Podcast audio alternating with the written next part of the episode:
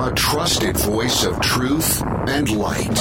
The narratives that mislead most of us aren't outright lies, they're the deliberate omission of facts that could give us a more complete picture. And a rally point for those who've accepted the reality that they are not sheep. The world needs your leadership, and the essence of leadership is using your influence wisely, wherever you happen to be standing. This is the Brian Hyde Show.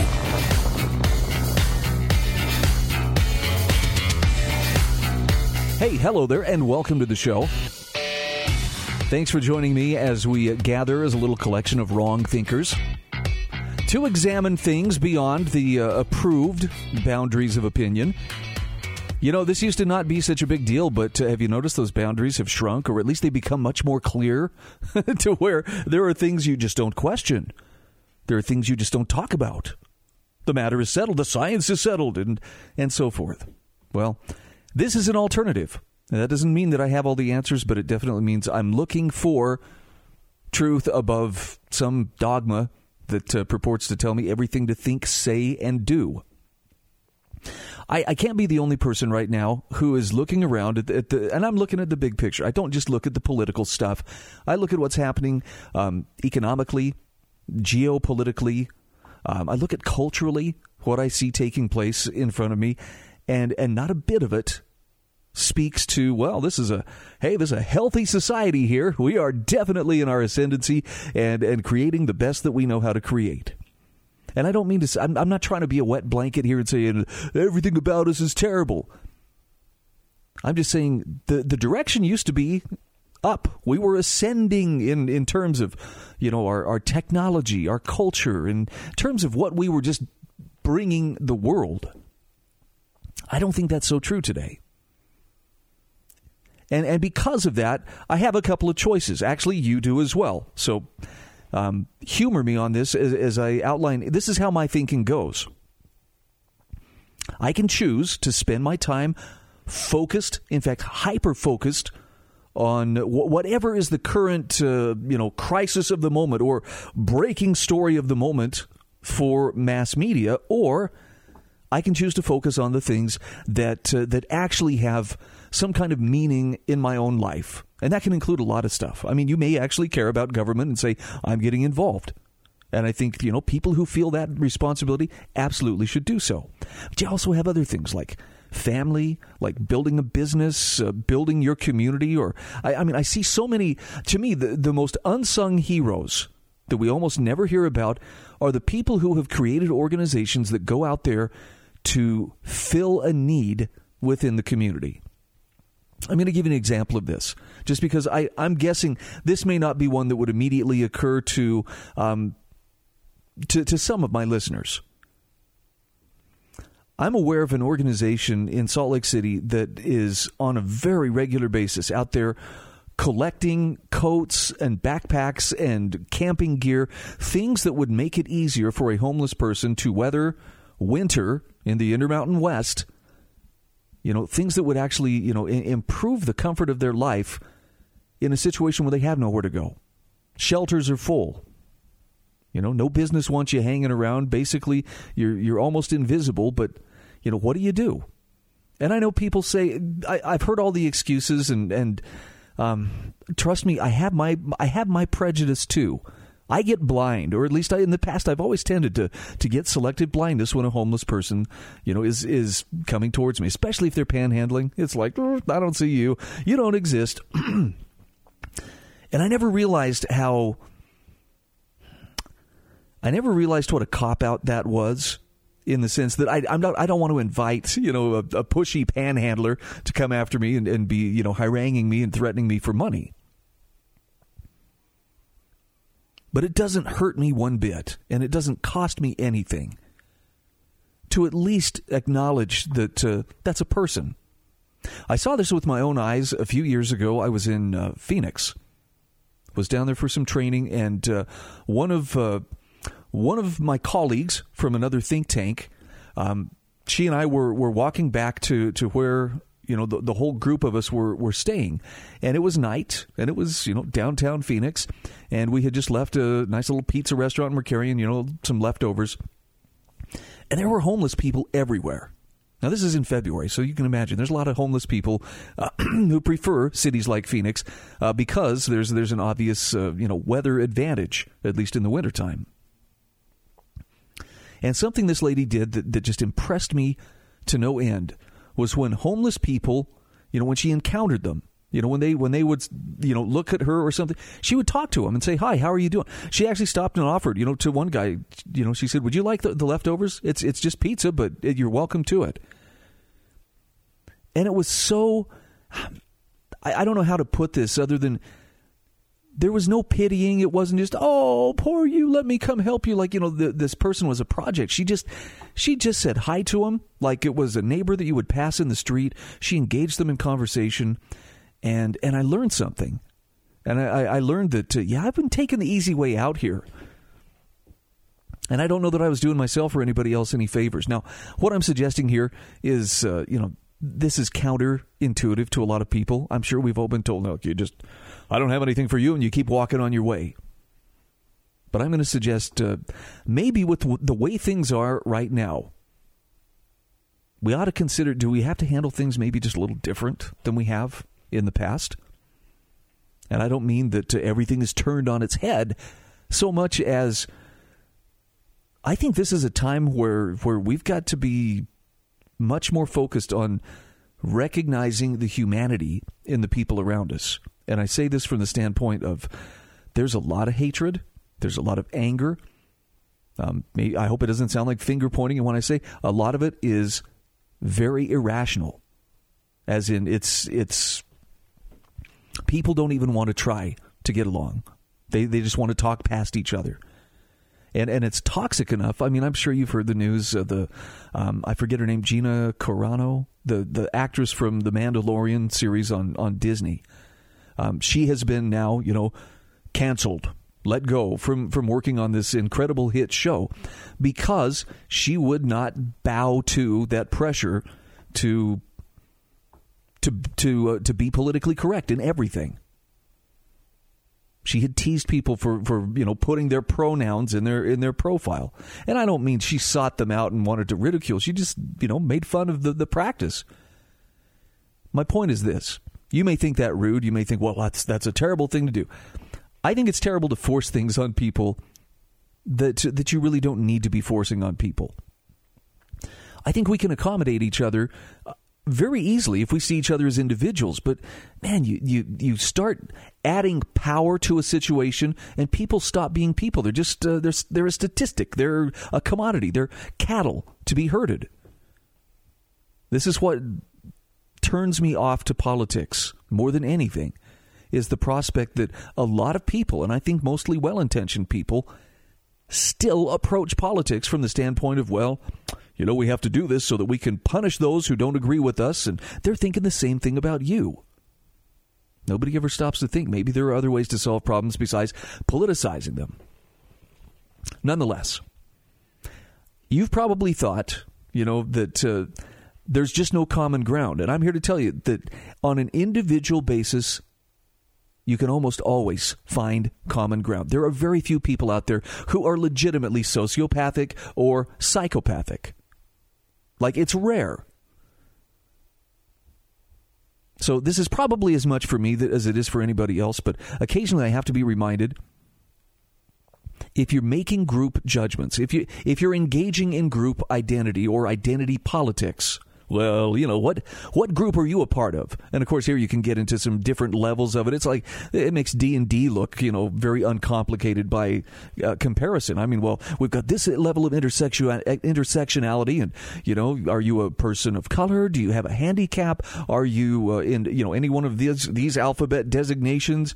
Uh, it just goes on and on and on, and it's it's it's a solution looking for a problem.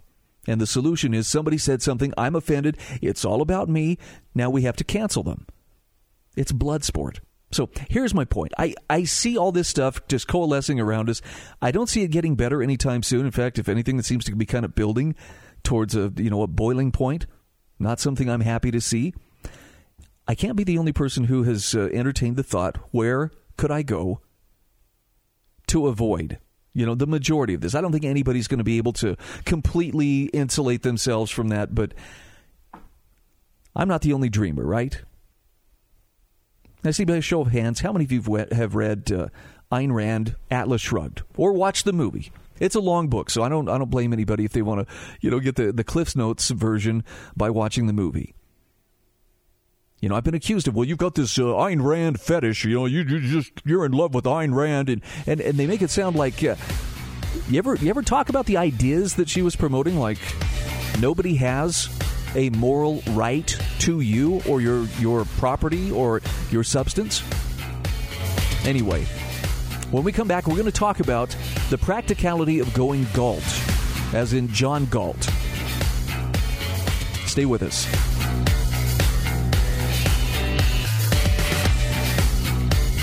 This is the Brian Hyde Show.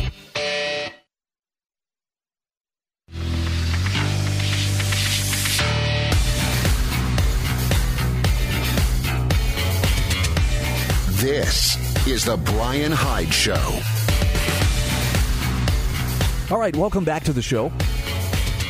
Hey, want to mention that uh, one of my sponsors here on the program is uh, my friend John Staples who is uh, involved in some really great housing opportunities in southern Utah. And, and he'll be the first to tell you, by the way, the real estate market there is just absolutely going crazy, like it is many other places. People are relocating. People are voting with their feet. People are making serious changes in their lives right now based on, oh, we don't really like it here. We don't feel safe here, or we're being taxed to death here, or I don't know. They, they have a number of different reasons. Let's just let's just say my home state of Utah is a place where a lot of people seem to be finding themselves. Well, I want you to reach out and contact Rio del Sion home lots. These are just outside of Zion National Park. They are beautiful. Doesn't begin to cover it because they're right down there along the uh, uh, next to the uh, Virgin River. It's truly some of the most remarkable country on earth. It's just absolutely gorgeous. You'll find a link in the show notes at thebrianhydeshow.com. And again, even if you're just curious, want to take a look at it, click on that link. It's under my sponsors and uh, you'll you'll definitely have some things to consider. You know, I've thought about this a lot, and and and I'm I'm still thinking about it, and that is the the prospect of strategic relocation. Now, I know there are people who've been doing this for years and years. If you're one of them, I commend you. You know, for having the foresight to be mapping this out ahead of time. Um, but uh, as you look around and you see what's going on, it's it's it's forgivable for people to say maybe maybe it's time for us to put some distance between civilization and ourselves. And i'm i'm not talking about a bunker in the middle of the desert somewhere you know where nobody's ever going to find you. Just taking charge of your own destiny and if necessary separating yourself from those systems that are dependent upon some of the power centers that also seem to want to control every aspect of your life possible does this make sense? In other words, you're you're trying to reduce your governmental footprint. And I, I, can think of no finer example of this, at least in literature, than uh, than what happens with uh, John Galt. All through the book Atlas Shrugged, people are asking, "Who is John Galt? Who is John Galt?" And and I think his speech is something like thirty three thousand words long. I know it takes like fifty pages out of an already super thick book. But he explains, you know, why the principles by which he lives his life. I will not, uh, you know, swear. To, I, I, swear by all, you know, all that I am and by my life that um, I will owe no man, or I will, uh, basically, no man can make any demand of me that I will not, you know, that I that I don't have the ability to either approve or disapprove. In other words, it's I, I have no obligation to some other man, as in a compelled interest. Now Ayn Rand, some people would say, took that to you know some really difficult lengths, like to the point of uh, you're on your own. There's no concept of, of charity, and I suppose it, it could be taken in that direction. But there is a larger issue there about people who just get tired of being um, fed upon and and it's it's bad enough when, when a parasite is feeding on you through your pocketbook. Okay, we notice it. You know, money that we could have put to use, you know, in improving our, our lives, our families, our homes, our communities. No, it gets siphoned off and sent to, back to support whatever you know political interests and special interests uh, the those in power are currently favoring. Sometimes it'd be nice to, to get away from from that uh, that uh, parasitical relationship. I'm tired of being a host, and I really don't like it. I really don't like it when the parasites start trying to work their way into my brain and my thinking, as in telling me, you can't think this, you can't think that. I think what got Gina Carano in trouble, uh, the actress from The Mandalorian, was she compared the way that the Nazis treated the Jews to the way that the supposed anti fascists and, and woke people in society in America today treat those with whom they disagree. And it's it, they're both hate based ideologies. So, you know, for those who are saying, why, there's just simply no comparison. No, there is. They see other people as less than themselves, they see them as, as objects that are worthy of destruction. They don't have to line up, you know, ideologically, you know, with this purity test of, well, it has to be 95% or more. They favor violence and they favor intimidation to making people do what they want them to do. I mean, that's is that is that too simple? Is that oversimplifying, or does that pretty well summarize how these kind of ideologies work? So, to get away from this, let's just say that a person says, I, I don't want to encounter all the stuff. I mean, look, at its absolute worst, I think the two places where you are most likely to feel the presence and the influence of for your own good busybodies working their absolute, you know, hardest to control you is either going to be on a college campus or it's going to be at the airport. I don't know which one is worse now. They're they're both really really bad. But boy, if you want to you want to see what the abuse of the recently empowered is like, huh, either one of those places will do. So let's say that you were wanting to step outside of that uh, that system for a while. In other words, maybe downshift your lifestyle. You're, you're not a jet setter. You're not you know living lives on on either coast and you know partying with the the rich and the elite. I mean, not that people are bad for doing that, right? It's just maybe some of us have some more down to earth uh, priorities. But when you're thinking about making a run for Galt's Gulch, so to speak, in other words, turning your back on the parasites, and I'm going to retreat to my private redoubt where, you know, I, I am not being henpecked and ordered about and and otherwise plundered every every every single day. The person who writes this article, and it's published to the burningplatform.com, uh, goes by the, the moniker of Hardscrabble Farmer. And they talk about uh, how they decided to, to make their move for more self reliance just as the 2008 market meltdown was in full swing.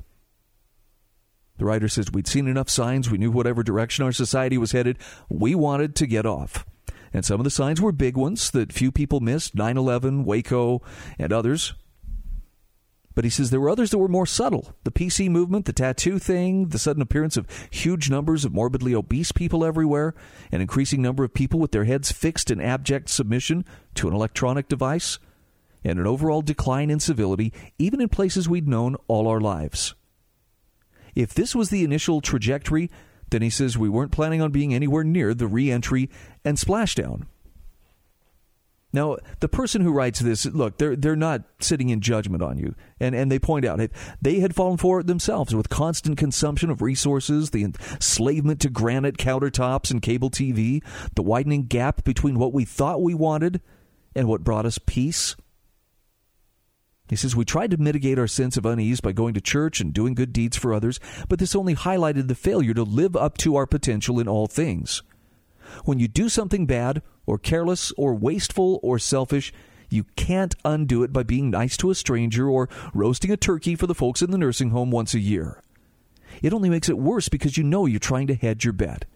At some point, if you have any sense of honor and decency, you have to make a decision to throw in with the rest of the world and go along for the ride, or strike out on your own path and see if maybe there isn't a better way. Now, he says, looking back over the past six years, it's clear we didn't really have the first clue about going off grid. We'd watched a lot of YouTube videos, read the core curriculum of our alternative uh, of the alternative lifestyle school, even developed a few essential skills for our new life. But says we still had our heads firmly in a time and place that we were leaving behind. So this is some good advice here. He says if we had to do it all over again, there would have been a lot of things that we would have changed and a few we would have done better. Now, when asked about what motivated them or how they should have adjusted or if it was worth it, those are questions that apparently a lot of people ask. But he says rarely are we asked how we did it. So here's a short course on the five most important considerations of actually saying goodbye to the popular culture of the U.S. and finding a sanctuary wherever you go. That sounds like that might be fun to explore. Why don't we do that? In fact, just the other side of these messages.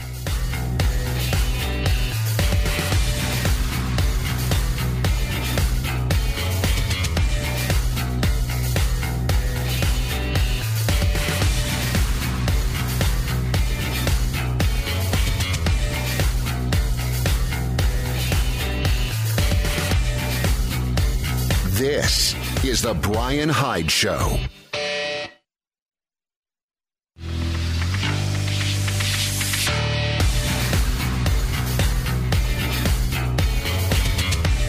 This is The Brian Hyde Show. Hey, welcome back to the show. Our program brought to you in part today by Monticello College. You really should uh, log in online and actually go check them out, monticellocollege.org beautiful country and, and a great uh, great approach to education as well. All right, so uh, would you seriously consider relocating? Would you consider packing up and stepping away from the popular culture of the U.S. and finding a sanctuary wherever you're going? Because if you are, here are a few suggestions. These are the five things to do when you're going Galt. And again, this is an article I picked up off of the Burning Platform. Uh, a lot of great information there. This is uh, the first recommendation find the right place. Now, the author here, Hard Scrabble Farmer, says this was one that we nailed more by pure luck than by intention. He says we'd looked around the country, visited numerous properties, considered as many possibilities as we could in the two years we spent getting ready to head out, including staying put. We made several lists with things that were important to us and things we wanted to avoid wherever we settled. And primary consideration was given to the necessities of life, like water, energy sources, arable land, a distance from urban areas, but proximity to emergency service like hospitals and fire services. He says we also wanted seasons to play a part in our life, something we considered extremely important, but which others may not. Once we narrowed it down to, to that, we were able to focus on places that had an aesthetic appeal mountains, lakes, proximity to a coastline. The final decision was a stroke of pure luck. He says, We made our final decision on a Sunday. The next morning, I sat down at my desk and Googled two words that yielded as the first hit the property we were to buy one month later. Looking back now, he says, It seems as if we were destined to live here but we based our choice on specific criteria and stuck with it when it came time to pull the switch. A place where you feel at home is one of the most important decisions anyone can ever make, so choose wisely. And by the way, if if you are are you know finding the right place, I'm just going to throw this out there because I believe that uh, th- this is one of the best tools that we sometimes don't use. Um, take it to your Creator. There's absolutely nothing wrong with praying for direction from God as to, you know, what should I be doing? Where should I go? I'm a firm believer that uh, help is much more available than most of us um, would even want to believe. But you got to ask. Number two, this is the second thing to remember when you are going Galt do it yourself. Now, here the author, Hard Scrabble Farmer, says Big mistake on my part at the outset. We had saved enough to purchase the property and to stay afloat for several years until we developed both the skills and the markets for our surplus. The basic idea was self sufficiency as much as that is possible in today's world. But he says when we arrived here, we immediately began to recreate the patterns we had left behind by finding specialists to do what we should have done on our own. We hire someone to clear a pasture. We found a new mechanic. We hired a guy to paint the house, etc. Not that there aren't some things that require a person with experience, like a good dentist. But he says, for the most part, we were capable of doing nearly everything we needed to do. We'd become so used to the idea that one hires out work to specialists that we missed numerous opportunities to learn new skills and perfect old ones. Once we started to handle things without help, we discovered that we were not only preserving precious capital, but building self confidence, developing abilities that seemed difficult but were in fact quite simple. And because it was for ourselves, doing a far better job in most cases. He says the idea of fixing a broken timing bar on the tractor, a piece of equipment I'd never owned before, seemed impossible until I took the time to do it, and once done, gave me the confidence to work on increasingly more difficult tasks with success. Boy, that is true, isn't it? I got a lot of learned helplessness in my own life that I'm in the process of rooting out, but that's one of them. Well, something needs fixed. We better call somebody who knows what they're doing. You just got to have the courage to dive in. All right, number three, live in the moment. Now, here the author says this was the one that jumped out at me more than any other. Most of my life had been lived either planning for the future and making plans for a life I wasn't living, or looking back on the past and either regretting missed opportunities or dwelling on past successes. When every day requires an effort, the repetition of chores, labor outdoors in every weather, endless corrections and fixes of present problems, there remains very little time to live in any time but the present. Daydreams are quickly supplanted by focused thoughts. Past problems become immaterial when dealing with life and death issues in the here and now and the future is constantly being altered by the actions of today. So he says, just as putting your full physical, mental, and spiritual effects into a single task fulfills the human life, so too does the, the very act of being here now.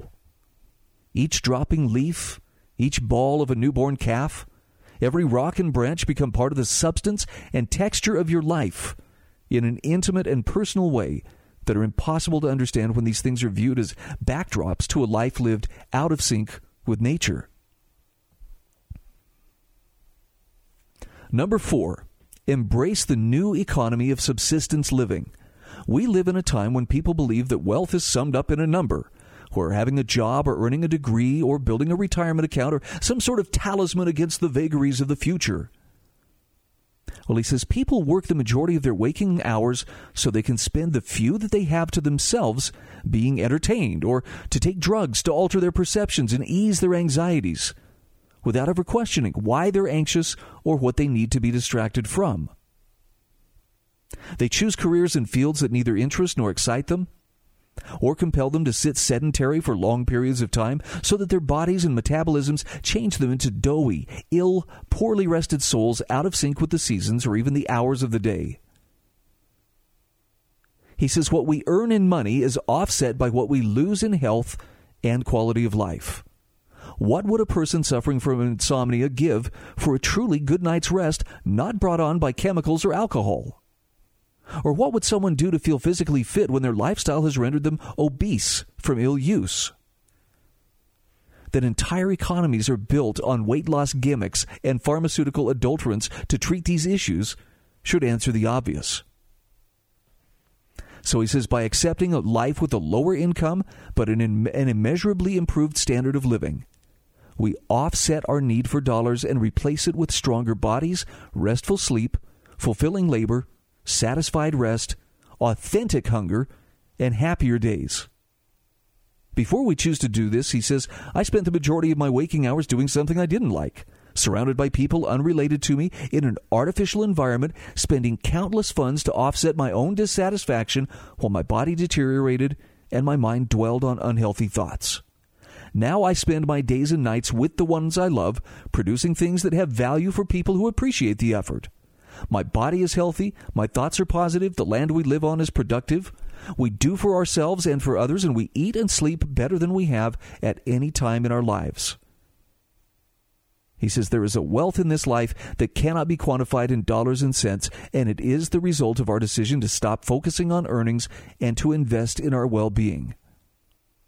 Boy, that's that would be a hard one, I think, for a lot of us. But I can also honestly say, I think I'm reaching that point where I'd be okay with it with a downshift. I could do with less things and more time to focus on the things that are really important. Of course, the pack rat in me is saying, yeah, right, that's never going to happen. All right, number five, do unto others. This is important. Going Galt doesn't mean going it alone. No one can do everything by themselves, no matter how much they may want to. You can't get everything you need to get done before you die. taking those things into consideration, there's a lot to be said for offering your time and your efforts to people who need it. Working for others without a financial angle has become an alien concept in the current era. But for most of human history, it was the framework upon which civilization was built. I'm not talking about pure altruism, but rather community building. He says, in much the same way someone contributes to a 401k, providing your labor, using your skills and tools to aid others who do not have them or require them due to their current condition, builds up an account that may or may not be drawn on at some time in the future, and perhaps in some way that you cannot imagine. He says, I've described in past essays the way our community treated us after we lost our barn in a fire, and that was after three years of living here. Had we been recluses or behaved in a way that isolated us from others, he says, I don't think the experience would have been the same. By being open, by helping people who needed a hand, by simply practicing the act of being good neighbors, we had built ourselves a comfortable social account without intent. And he says, as much as I resent the current preoccupation from the body politic, demanding that everyone be provided for by taking it from those who have something to take without their consent, he says, I look forward to doing for those for whom I know on a face to face basis when my help could come in handy. I think that's a good approach, too. I think that's healthy. That doesn't quite sound like the wild eyed lunatic, you know, hiding out uh, behind a rifle in a bunker somewhere but it definitely sounds like someone who's escaping a lot of the negativity that the rest of us, for some reason, choose to put up with. Is it because it's so comfortable?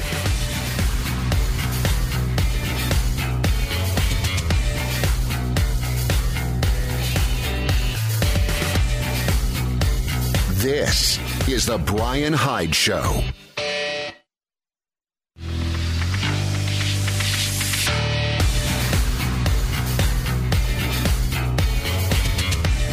This is the Brian Hyde Show. Hey, welcome back to the show. All right, I got two quick articles I want to touch on here in this last segment. Uh, one of them I'm just going to give a brief mention, and then I'll have a link to it in the show notes at thebrianhydeshow.com. Uh, that is uh, an article from Donald J. Boudreaux. It's from Cafe Hayek, and it just asks the question Am I a guinea pig in an evil scientist experiment? And it's pretty funny. I, I read what uh, Don Boudreaux writes on a pretty regular basis. And uh, he says, right now, he says, for many months I've felt as if I'm a guinea pig in a scientific experiment. Some unseen scientist, likely evil, is studying what happens to human beings if a relatively small number of us experience reality in a completely different manner from how the majority of humanity experiences the same reality. And then some of the people he names for the different uh, the, the the group that he has uh, been found in. Um, these are people I read on a regular basis, and I'm like, all right, this is good. These are these are some recognizable names. But he says most of our fellow human beings perceive reality very differently from how we guinea pigs perceive it. And he goes on to talk about the data on COVID and and uh, you know how how guinea pigs uh, like like him are dumbfounded by the mass hysteria over COVID because he and his fellow guinea pigs, and by the way, I consider myself one of those fellow guinea pigs, don't see anything approaching an existential threat to humanity in COVID.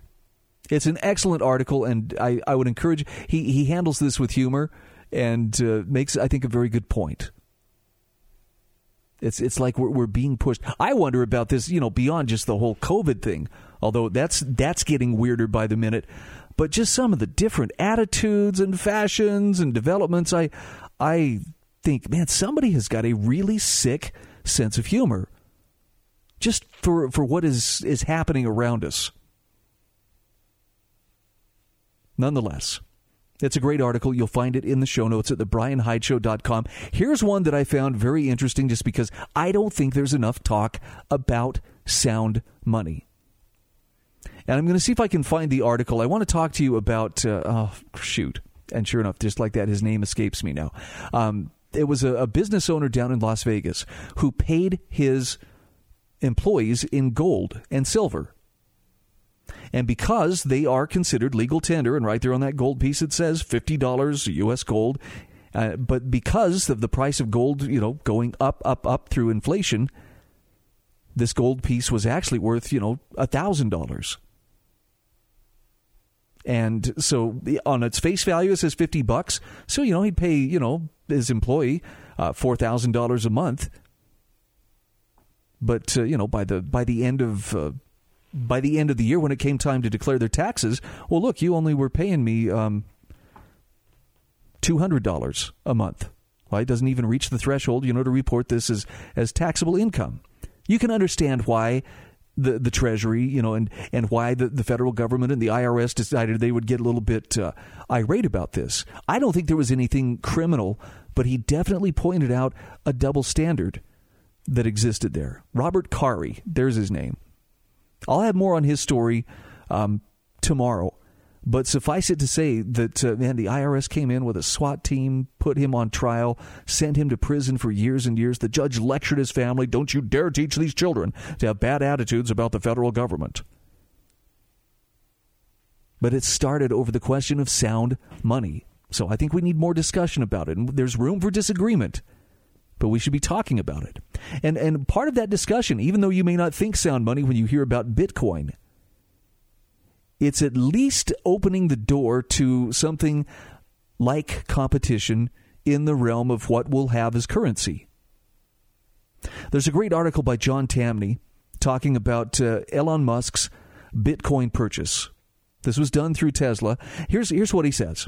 He says, Not long before he passed, John Maynard Keynes referred to his disciples as fools, with good reason. Their attempted articulation of the ideas of their hero only served to embarrass him. And he says it's true to this day. Imagine believing that economic growth is as simple as stimulating the depressed by depressing the stimulated through forced wealth distribution. Still, this opinion piece is not about wealth redistribution, he says. It's not about, uh, at least it's not about wealth redistribution as it's traditionally understood. It's about currencies, about which Keynes was expert. Quite unlike the fools who pay no mind to the horrors of currency volatility, Keynes paid it a great deal of attention. As he explained in his monetary tract, economies cannot work properly if the money, which they assume a stable me, which they assume a stable measuring rod, is undependable. An economy is just a collection of people who earn what money can be exchanged for, which is why instability of money as a measure of value is so devastating. John Tamny says Keynes understood that instability of the units, meaning dollars, pounds, yen, etc., harms the individuals who comprise any economy, since those individuals are the ones who sometimes discover the hard way that it is the holder of notes who suffer taxation. Translated, governments tax us in two ways either through extraction of wealth via direct taxation or by laying off their debts to us in the form of currency devaluation that shrinks the exchangeable value of the monetary units that we receive in return for our work. Keynes understood the implications of the devaluation well and also understood that the holders of routinely shrunken notes eventually revolt. One way they would do this is to employ foreign money in many transactions where it would have been more natural and convenient to use their own. And the examples of this are endless. Back in the 2000s, supermodel Gisele Bündchen uh, responded to dollar weakness by asking that her modeling fees be paid in euros. And more modernly, readers can rest assured that when real goods and services are bought and sold in Iran, North Korea, and Venezuela, Tomans, won, and bolivars are almost never the refereeing currency. Most often it's the dollar, despite its own demerits, and in time it will be private money. Which brings us to Tesla's de- decision to purchase bitcoins worth 1.5 billion. The Futurist Transportation Company isn't the only one. Among others, Tyson's Corner, a VA-based, microstra- of Virginia-based MicroStrategy, announced holdings of 70,000 plus bitcoins in 2020. Now, these purchases herald a better monetary future. I thought this was the interesting part. This is true even though bitcoins aren't presently very useful as money. They're not when it's remembered that no one buys, sells, lends, or borrows money. In truth, all financial transactions signal underlying resource exchanges. So, with buying, selling, lending, or borrowing, it's always products for products. Money changing hands signals goods and services moving around, and when money is saved and borrowed, the latter merely signals the transfer of resource access to the borrower now, so that the lender can achieve greater resource access through interest paid in the future. So, as of now, he says Bitcoin doesn't work very effectively as money precisely because the value of each coin is so volatile. Really, how many of us could comfortably buy, sell, lend, or borrow in Bitcoin? The potential for huge losses is endless when it's remembered that a year ago a Bitcoin fetched roughly $10,000. As of now, one is exchangeable for $46,900. Someone who borrowed in Bitcoin a year ago with a promise to pay back in one year is presently hurting. Someone who purchased in Bitcoin one year ago is similarly licking his wounds. Lenders and sellers, perhaps not as much. But what's important about what's volatile is that what's volatile, rather, isn't money. Because real money is unchanging, like the foot, the inch, or the tablespoon. Just as the foot is an agreement about length, and the minute an agreement about time, so historically is money a timeless agreement about value. Money, quite simply, is. Money is quiet. The quieter money is, meaning the less volatile the money is, the more wealth that can be exchanged and the more wealth that can be pushed to its highest use. Still, he says Tesla's purchase signals an exciting future because it signals currency competition. Musk is arguably saying that while the dollar is the world's currency, it's no longer wholly trustworthy. Tesla will diversify. And I think that's actually kind of a neat thing for you and I to be thinking about as well. Maybe you're not going to invest in cryptocurrency. But there are commodities that you can invest in. There are tools and there are, you know, precious metals and, and things like that that uh, food, skills, but uh, the idea of diversifying, I think, is a really, really good idea. And, and I'm not claiming that I have any knowledge of, you know, this is what the future holds for sure. But can we honestly say there is just no chance whatsoever that the dollar is going to crash or is being crashed as a currency? The day could be coming. Now, if Tesla starts exchanging cars for bitcoins, so will others. And by the way, I heard that they announced last week that they would be accepting bitcoin as payment. And private money will start circulating, says John Tamny, thus slowly pushing out government money. Gresham's law will yet again be exposed as a myth in this bullish future as real private money that holds its value in stable fashion throughout time pushes out the volatile money. And he says that includes Bitcoin. So Elon Musk is bringing the future into the present, and we will all be better off as a result.